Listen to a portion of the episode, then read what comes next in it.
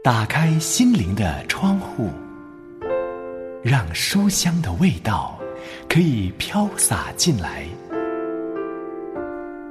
走进缤纷的园地，让生命的色彩可以丰富起来。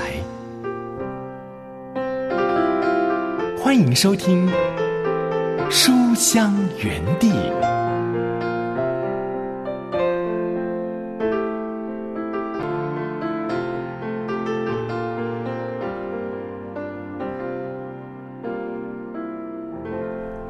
亲爱的书香家人，喜欢读好书的好朋友，平安，刘文问候你，好开心又来到这两刻钟，可以陪伴你一起来读好书。如果你觉得自己生活在一个非常幸福美满的家庭，并且你也感到非常有安全感。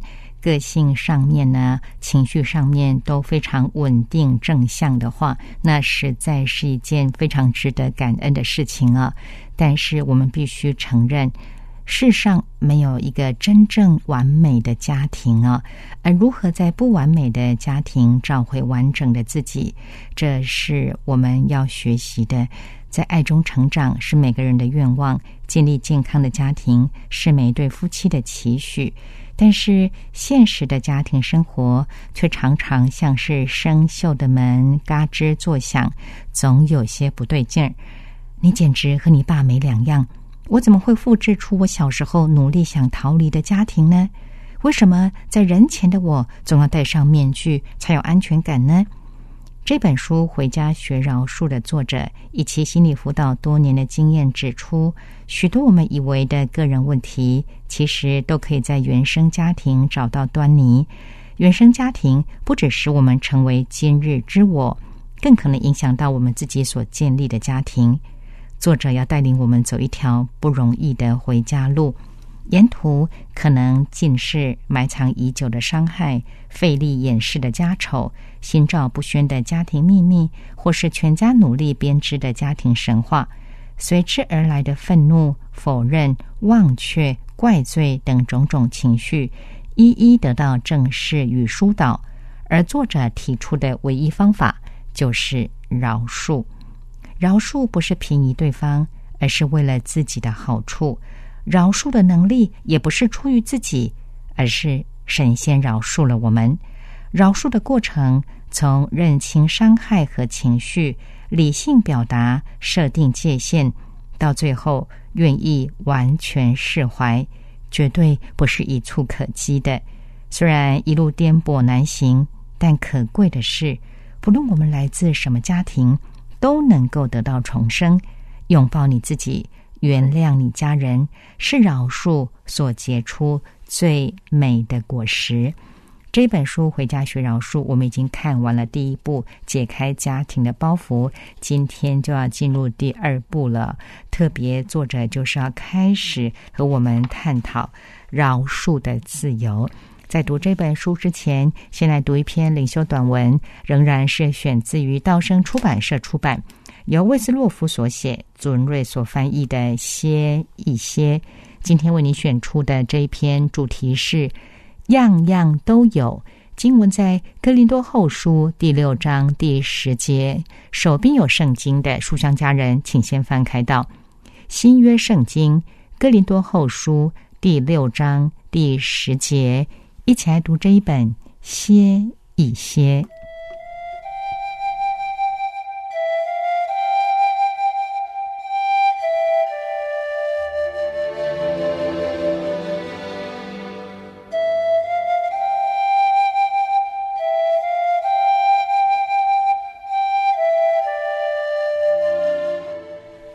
克林多后书第六章第十节，似乎忧愁，却是常常快乐的；似乎贫穷，却是叫许多人富足的；似乎一无所有，却是样样都有的。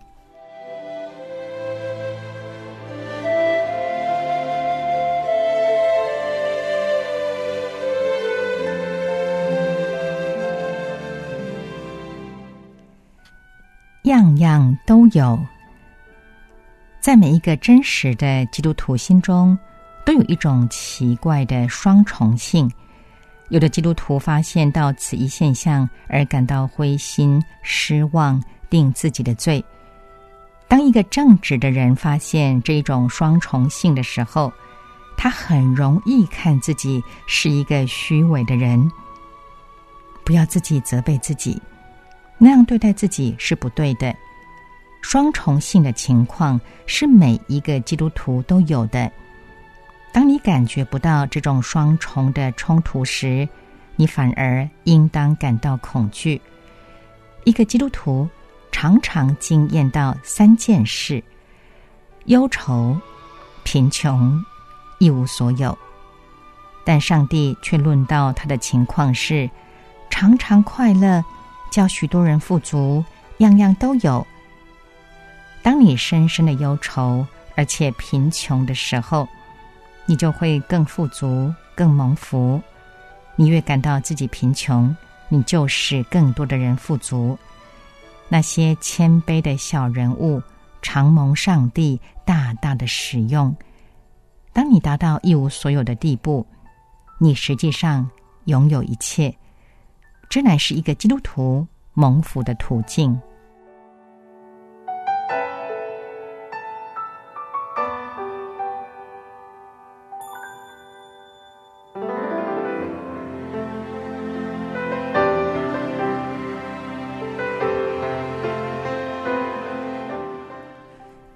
让我们一起来祷告，亲爱的主啊，我内心的冲突、挣扎及自我控告，你都看见，也都听见，甚至你早已怜悯施恩，且安慰扶持。你是如此体恤人的软弱，且使我们的软弱成为你恩典的记号。主啊，谢谢你。使破碎的器皿可以被你重新塑造和使用，来荣耀你的圣名。这样祷告是奉耶稣基督的圣名，阿门。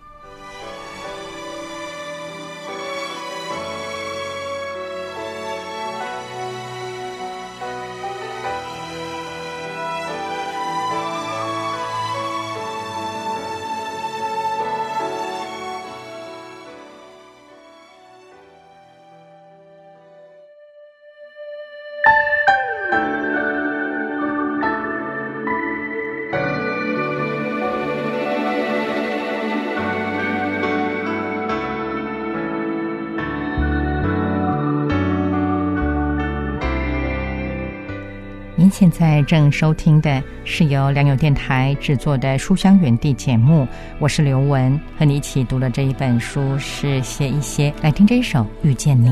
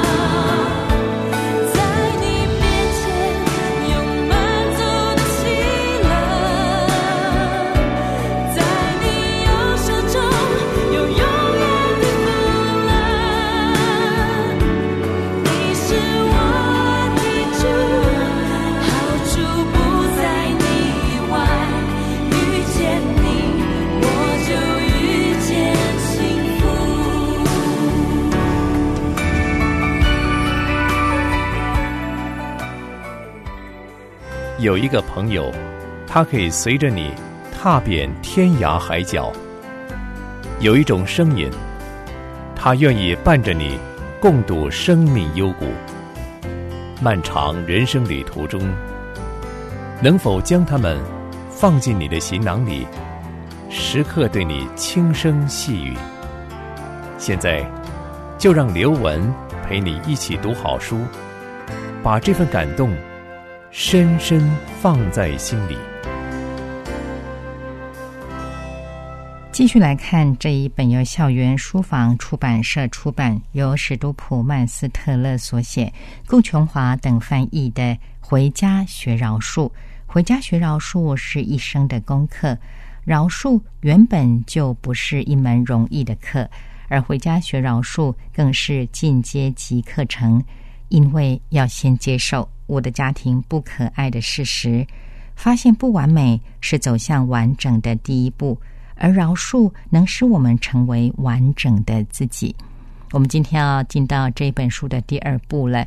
第二步是饶恕的自由。我们要看到第六章，释放别人，释放自己，第一个部分。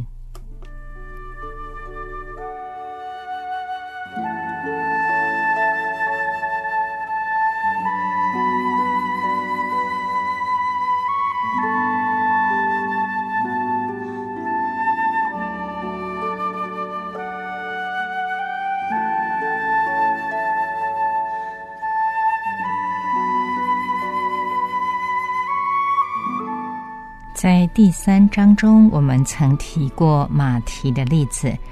当他初次来诊所的时候，并无意将他的母亲也牵涉在内。当时他惶恐不安，无法掌握自己的生活，但他并不认为问题的根源与他的家庭直接有关。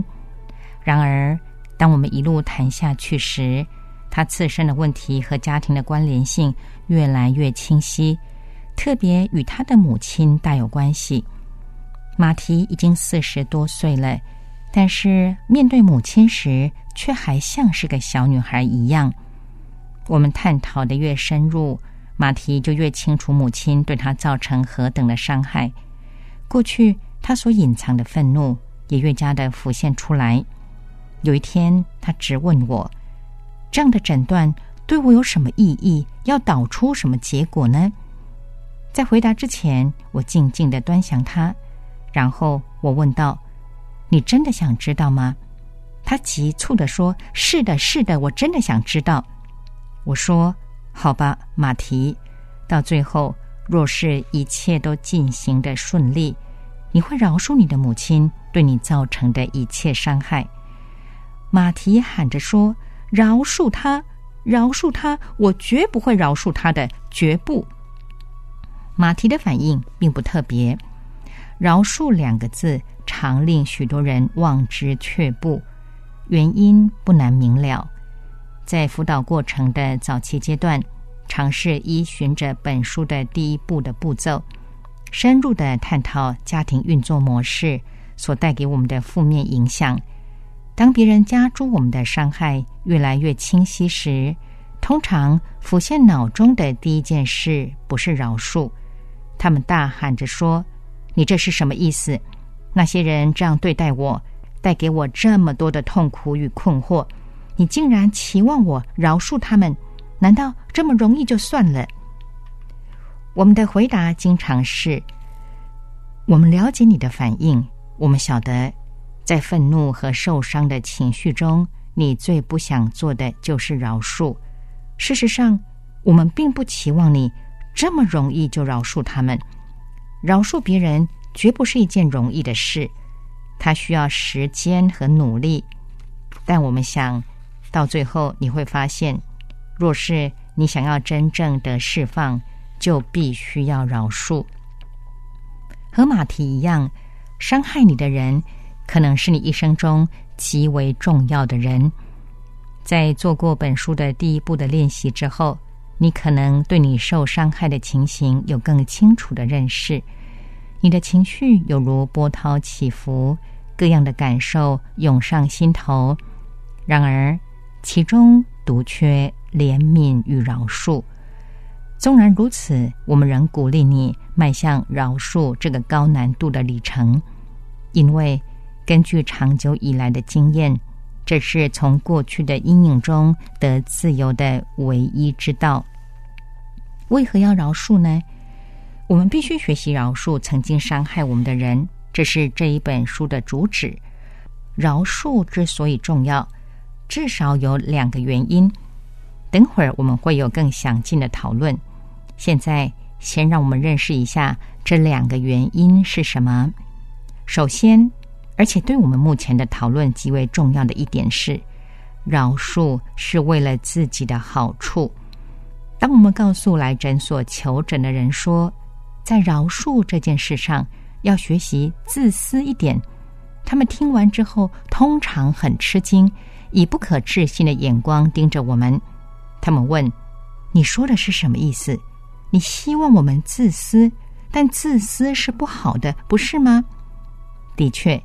自私不好，但我们并不是从文艺上来解释，主张我们要过一个完全以自我中心的生活。适当的关心自己是必要的，而饶恕正是关心自己的表现。举例来说，搭飞机的时候，空中小姐会向你解释，当机舱压力不足，该如何使用在你面前垂下来的氧气罩。她会告诉你。你要先戴上自己的氧气罩，然后再去帮助别人。同样的，在我们向其他人表示关心之前，我们也需要先关心自己。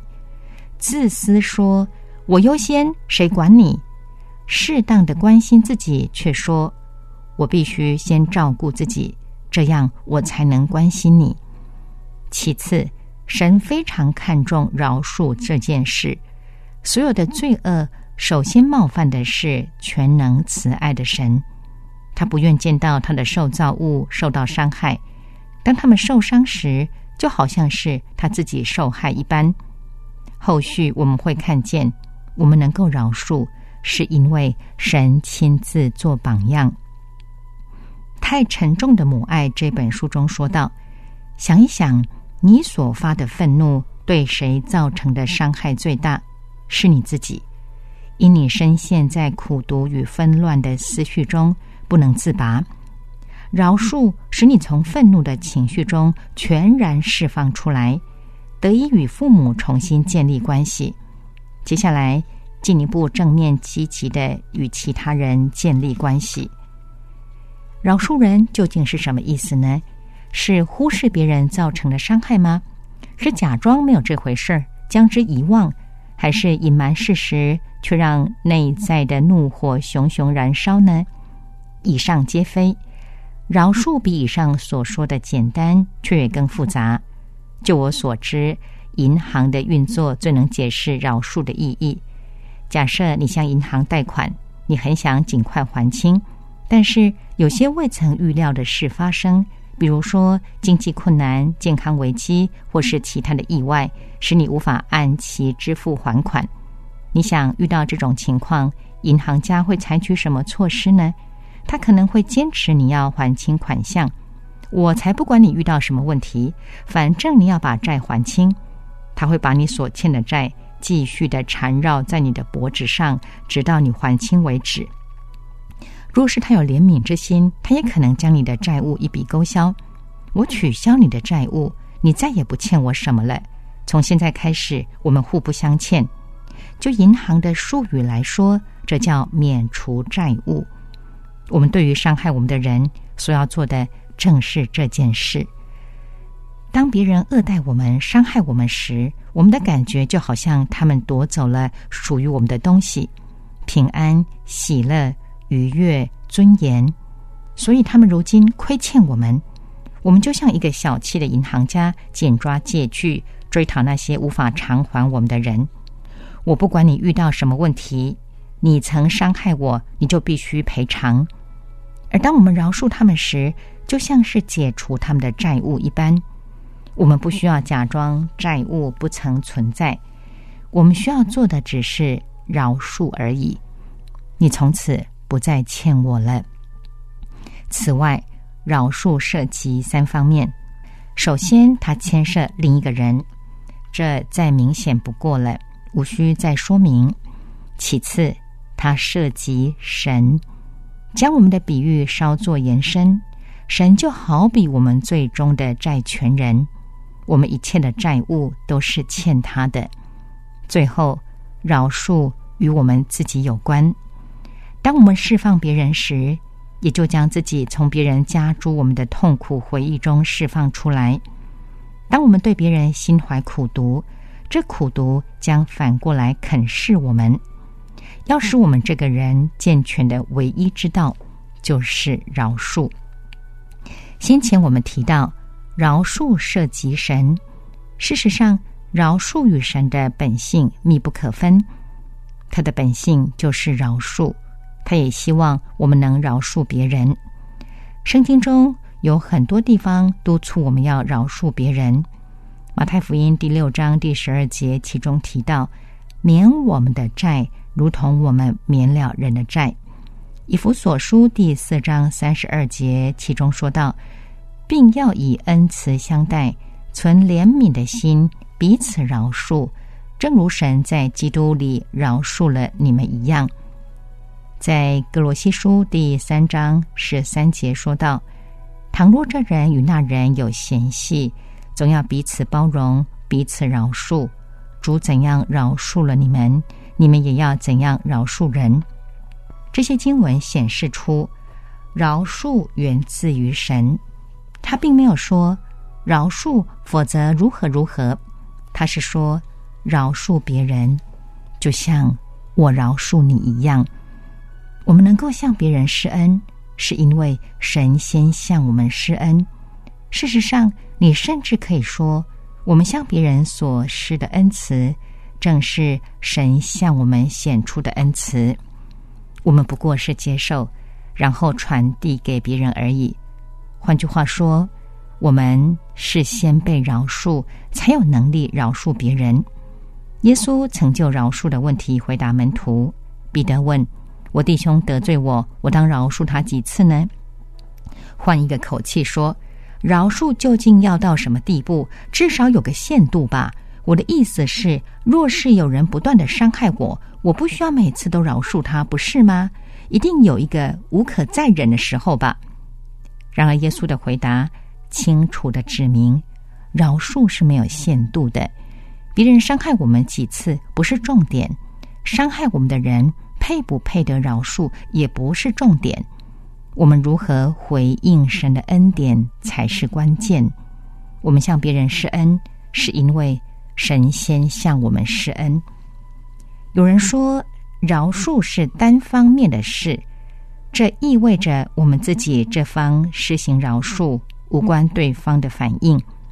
许多时候，我们会说：“假使他先如何，我就饶恕他；或说，直到他如何之前，我绝不会饶恕他。”但在饶恕里，没有所谓的假使或直到，这是我们自己单方面的事。不管我们要饶恕的对象是否了解或关切我们所做的，这一点十分重要，因为它使我们有饶恕的自由。即使没有对方的合作，我们依然能经历到饶恕带来的无比释放。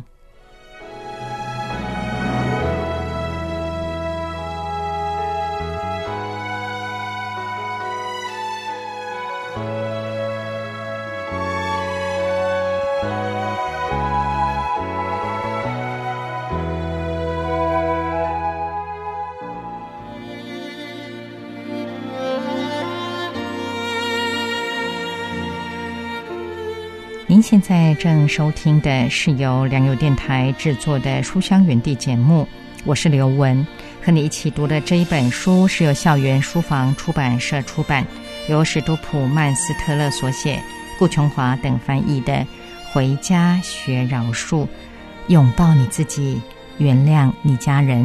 下面来听这首《医治我》。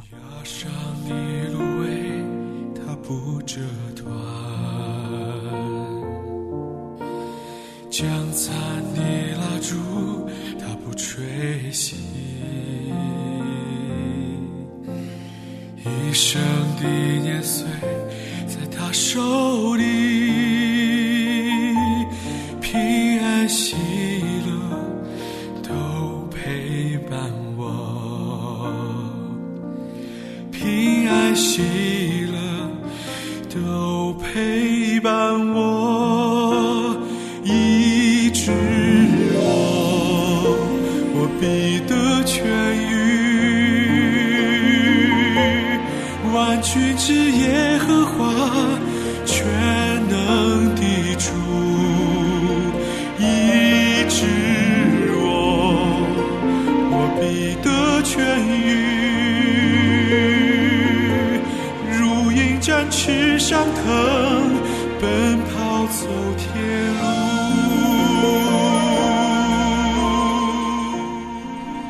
天从《回家学饶恕》这一本书中看到的是第二部《饶恕的自由》第六章“释放别人，释放自己”第一个部分呢。来到节目尾声，刚和你说再会了。再次邀请书香家人，若是听完节目之后有任何的感想，或者是有需要刘文为你祷告的事项，都非常非常欢迎你写信来给我。来信，请你寄到书香园地的专属电邮信箱。汉语拼音书香 at 良友点 net。若是利用短信，请来到以下的短信号码：幺三二二九九六六幺二二，请注明给书香园地的刘文收就可以了。我们下回节目时间再会，愿神赐福保护你，拜拜。